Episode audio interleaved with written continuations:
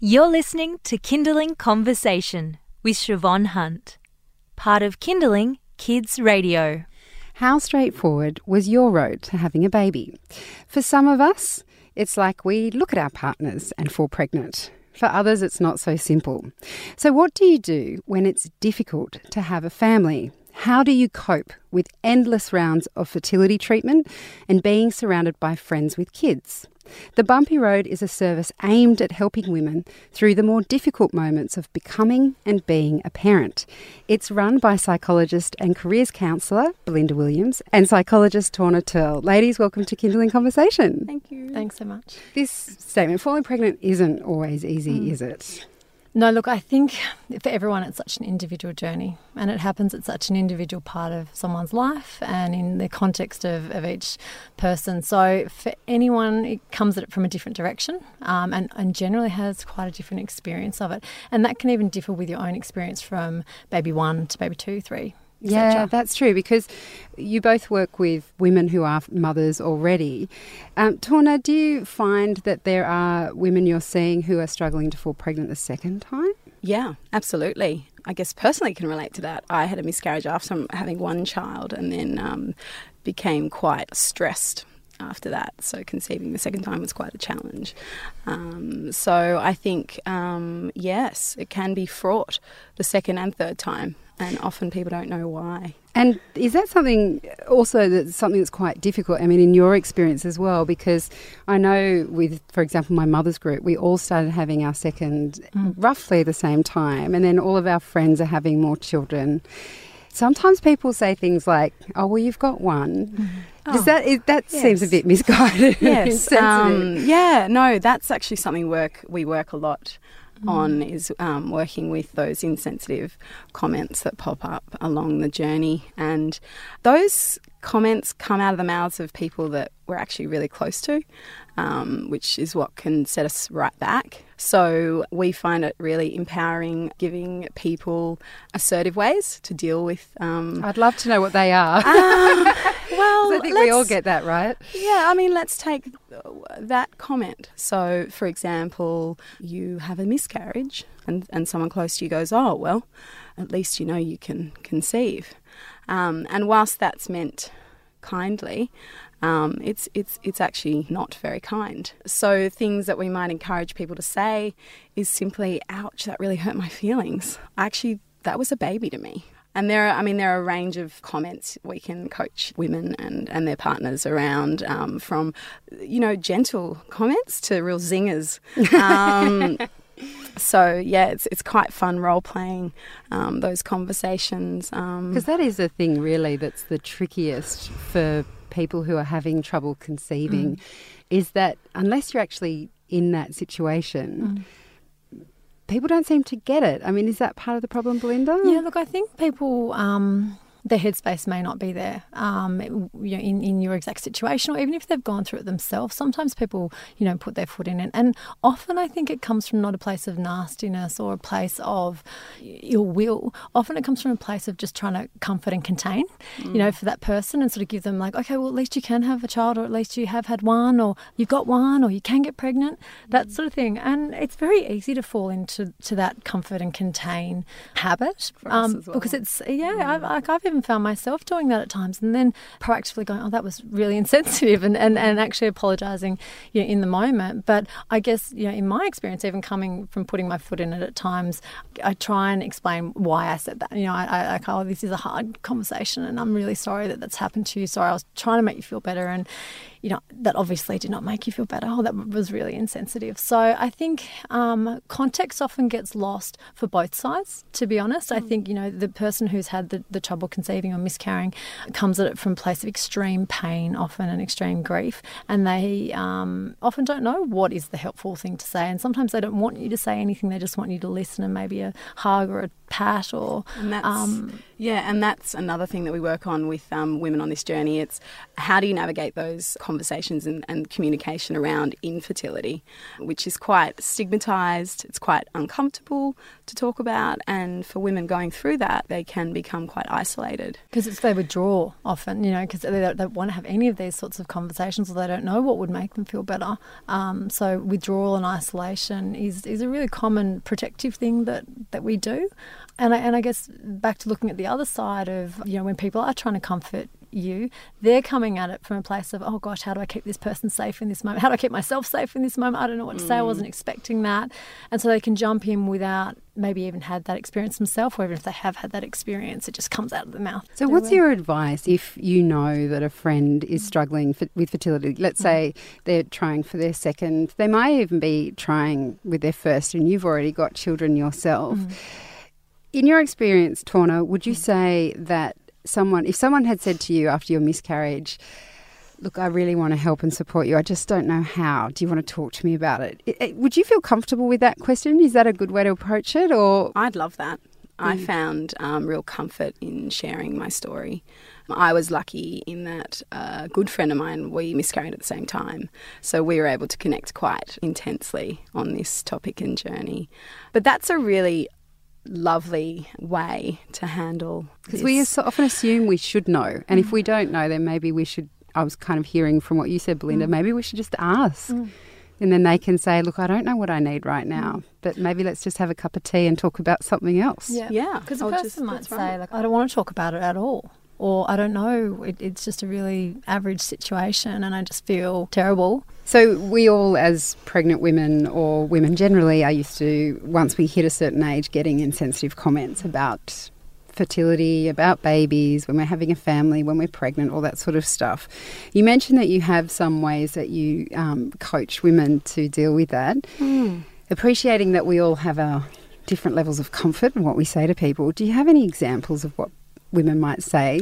Yeah, so um, we get Or women respond, coming right? in. Yeah, responses, responses, but I think. Um, uh, you know, it's it's important to mention up front the kind of comments that people come in upset about on on an inf- infertility journey. Um, things come up like um, you should have tried earlier, um, or um, you work too hard. Um, oh, he's just such a stressed person. And that stuff is so easy to, to slip out of your mouth. So, yeah, we work around helping people handle these things assertively, encouraging people to say things like, that really hurt, or how am I supposed to feel? Having you having said that comment, or how, how do you think that makes me feel? I know that might seem a bit confrontational, but it just encourages the other person to reflect on on that comment, the comment, which can be quite invalidating. I think What even else? helping um, coach the other person through it. Like when you say that, this is how I feel. So hearing you say that hurts my feelings or makes me feel um, like I'm to blame. Um, and what I would really prefer you to say, or um, what's a little bit more helpful to say, is that have a little bit of compassion, or, or not even in such a confrontational way, but like maybe just um, try and be with where I'm at right now. And, and right now, I'm not at a point where I'm trying to kind of point fingers. I'm just trying to sort of get through this feeling. So I, I- think that can be quite constructive because you're you're letting the person know what chord they've hit and then how they can approach it, you know, in a, in a different way. Because often people walk away from those conversations not knowing that they've put their foot in it, so then they'll keep on saying it as well. So I, I, I think as much as you don't want to necessarily fall into an educational role, that can be quite um, an empowering way to do it and, and quite a soft way to do it. Just reflecting that that made me upset or that made me angry, that made me confused. And it is a teaching opportunity. Like we've talked about this a few times. Like we said these things all the time or thought them before we had children and now seeing the other side of it. It's really empowering having these discussions and viewing it, um, your response as a teaching opportunity is really empowering. Or even using Um, humour. And being funny. In terms yeah, of, oh yeah, I'll, I'll just you know pl- throw in my career, you know, easy enough said and done, or you know what I mean, or I'll just I'll just switch in another partner. Yeah, that's probably the way to go about that. or if or if someone said something like, "Oh, um, well, at least you can conceive if you've had a miscarriage," and saying, "Well, well, yeah, I can I can see where you're coming from. I mean, I, yes, it does mean I can conceive, but it doesn't prove I can carry a baby, and that, that's what matters to me right now. And it doesn't have to be angrily said. It just needs sometimes to be said. Sometimes it doesn't need to be said, and and knowing those contexts, like when it's appropriate and when it's inappropriate. When you're navigating these kind of conversations, some people just can't be emotionally stable or available to you, and that's quite disappointing. So it's it's figuring out who can be and what you know you want from various people. And you often find people being strategic about who they're who they're um, engaging with on these topics because they become more aware of you know who's who's possibly going to be able to be on their team and, and who's not. So I think knowing that and thinking about that, um, Creating a list of who's on your team. yeah, can Yeah. can be um, help you feel safe. What do you advise women who might be struggling with fertility and then all of their friends are having kids and it's painful for them to attend those celebrations or days when there's lots of kids around? Yeah, we've talked about this. Um, giving ourselves permission not to attend those events or to opt out, for instance, maybe going for 10 or 15 minutes and setting some boundaries around how you want to be communicated to. For unexpected pregnancy announcements, that can be a little bit more challenging. So we've kind of worked on different strategies to um, manage those in the moment, and sometimes it is just having a long smile and then taking a couple of breaths and inviting that person to share a bit more detail around their pregnancy while you collect your thoughts without losing your cool. And things like managing birthdays, managing Christmas, just giving yourself permission to not attend or not answer um, phone calls. Um, Because there's a weird tension with that too, though, because on one hand, you want to protect yourself, but I'm sure many people, even then, still want to see their friends and connect with their children, even though it hurts them. Often it helps to um, have those open conversations with your friends if you can. Do you know what I mean? And, and, and this is why when we work with women, it is all about what's going to work for them, and the same thing may not work for every person.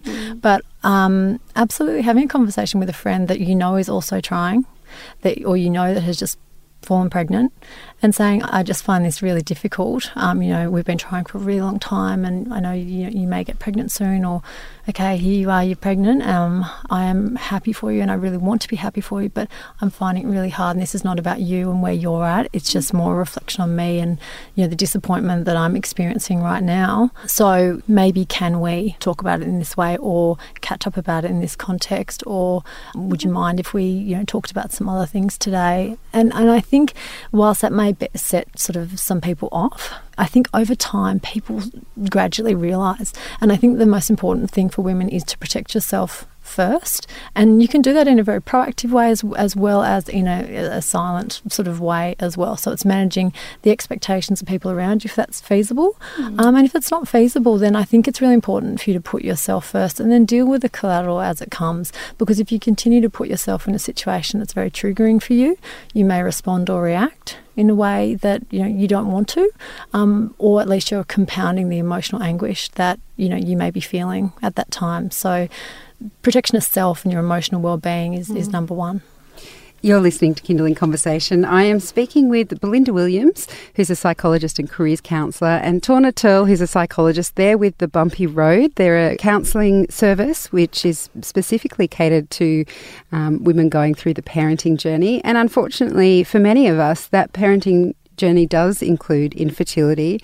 You can desperately want a second child, you can desperately want a first, and while all your friends are having children, you have to try and navigate your way through not falling pregnant.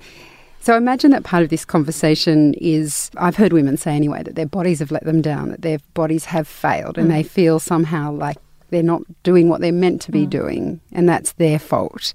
Belinda, is this something that you find women say to you? Mm, It's a very, very common question when people are having difficulty um, with, with pregnancy and conception. And I think it, even beyond difficulties with pregnancy and conception, it's human nature when we experience a challenge, we often then judge ourselves on top of that. So it compounds it even further. And I think that, that could be not any more true than in the, the case of conception when you know we're trying and, and it, it's somewhat often an invisible process. You know we can't sort of always see insides we don't really always have the answer as to why things are not working. So we're operating in a world where we don't know much you know I mean? and there's a lot of unknowns. And so we kind of try and cling to you know um, I guess what we do know.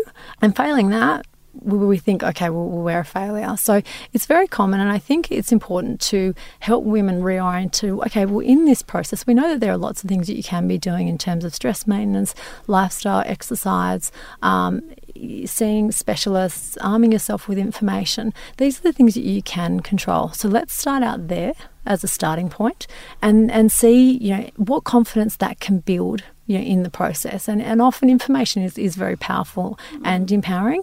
And from there, you can often proceed to a plan of action. So I think in some, most women feel most vulnerable and more, more commonly blame themselves when they're often operating in a vacuum of not knowing. Um, that's not all cases, but I think um, um, often women in this situation, um, when they're having that thought that they're fail- they're a failure, they're not sharing the responsibility of conceiving with their partner, if they have a male partner or if they have a you know whatever um, kind of partner they have. Sharing that responsibility is really important because infertility is uh, explained by many things. And it can be female factors, it can be male factors, it can be a combination of both. So, as Belinda mentioned, like information is power. So, if you're in that cycle of conceiving and it's not successful, just having kind of a, a reflect on that, um, how long you're going to go on that journey, and talk about um, maybe consulting a fertility expert and, and getting some more information around that. Because there's actually a lot that you can do to improve fertility. And um, Belinda and I have kind of had our eyes open to this um, in working in this space. And what about you mentioned then sort of allowing your partner, whoever that is, to take responsibility? How much do you find that women are struggling with this on their own and they're not feeling like they can share it with their partner? Because I know that in my pregnancies, it wasn't until the babies were born that my partner really mm. understood what was going on. Bless yeah. him. I mean, he knew that yeah. I was pregnant, but you know. Um, so, is it something that you encourage women to do? Is to talk to their mm. partner whatever relationship they're in, Belinda?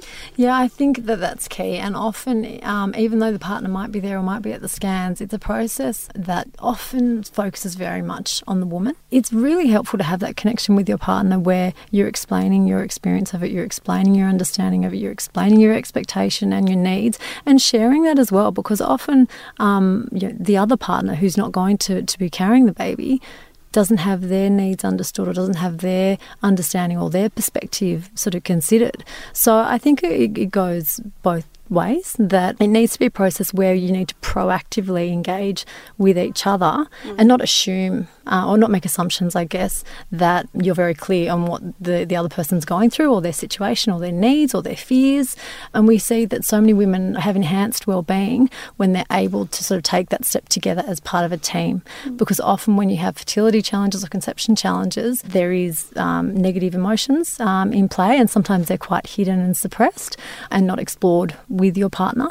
But building that sort of team together can be very um, empowering and supportive and the woman can often experience far less isolation um, and improved levels of well-being. I think there's no more important thing to focus on um, if you have a partner on this journey, just to nurture that relationship. There's a beautiful book written by Dr. Alice Domar, and she talks about the impact of infertility on couples. And there's a line that says she says it robs couples of their sensuality and spontaneous sexual intimacy. So we work with couples on that, like like setting boundaries around how much you're going to talk about fertility and how mechanical you're going to be about sex because all of a sudden it becomes something productive rather than fun and sexy. So that's kind of a, an exciting conversation to have with couples. I think ending on a high note, sex, we might wrap it up there. But ladies, thank you so much for coming in. Thank no you. Problem. That's psychologist and careers counsellor